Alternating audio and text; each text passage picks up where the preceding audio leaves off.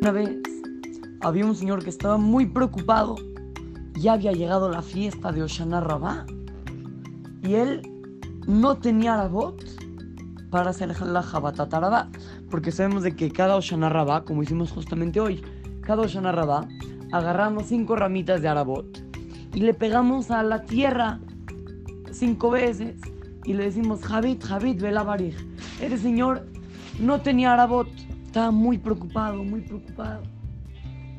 Estaba caminando junto a un río y de repente, como de milagro, junto a él crecieron Arabot. Así, de, un solo al otro, ¡pa! Crecieron.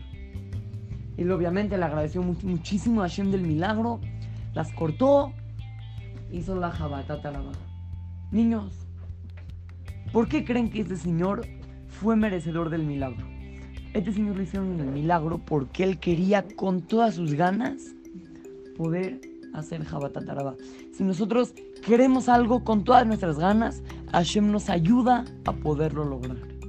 Solamente hay que querer cosas buenas Hashem nos va a ayudar cosas buenas. Si nosotros queremos cosas que no están bonitas, también Hashem nos ayuda.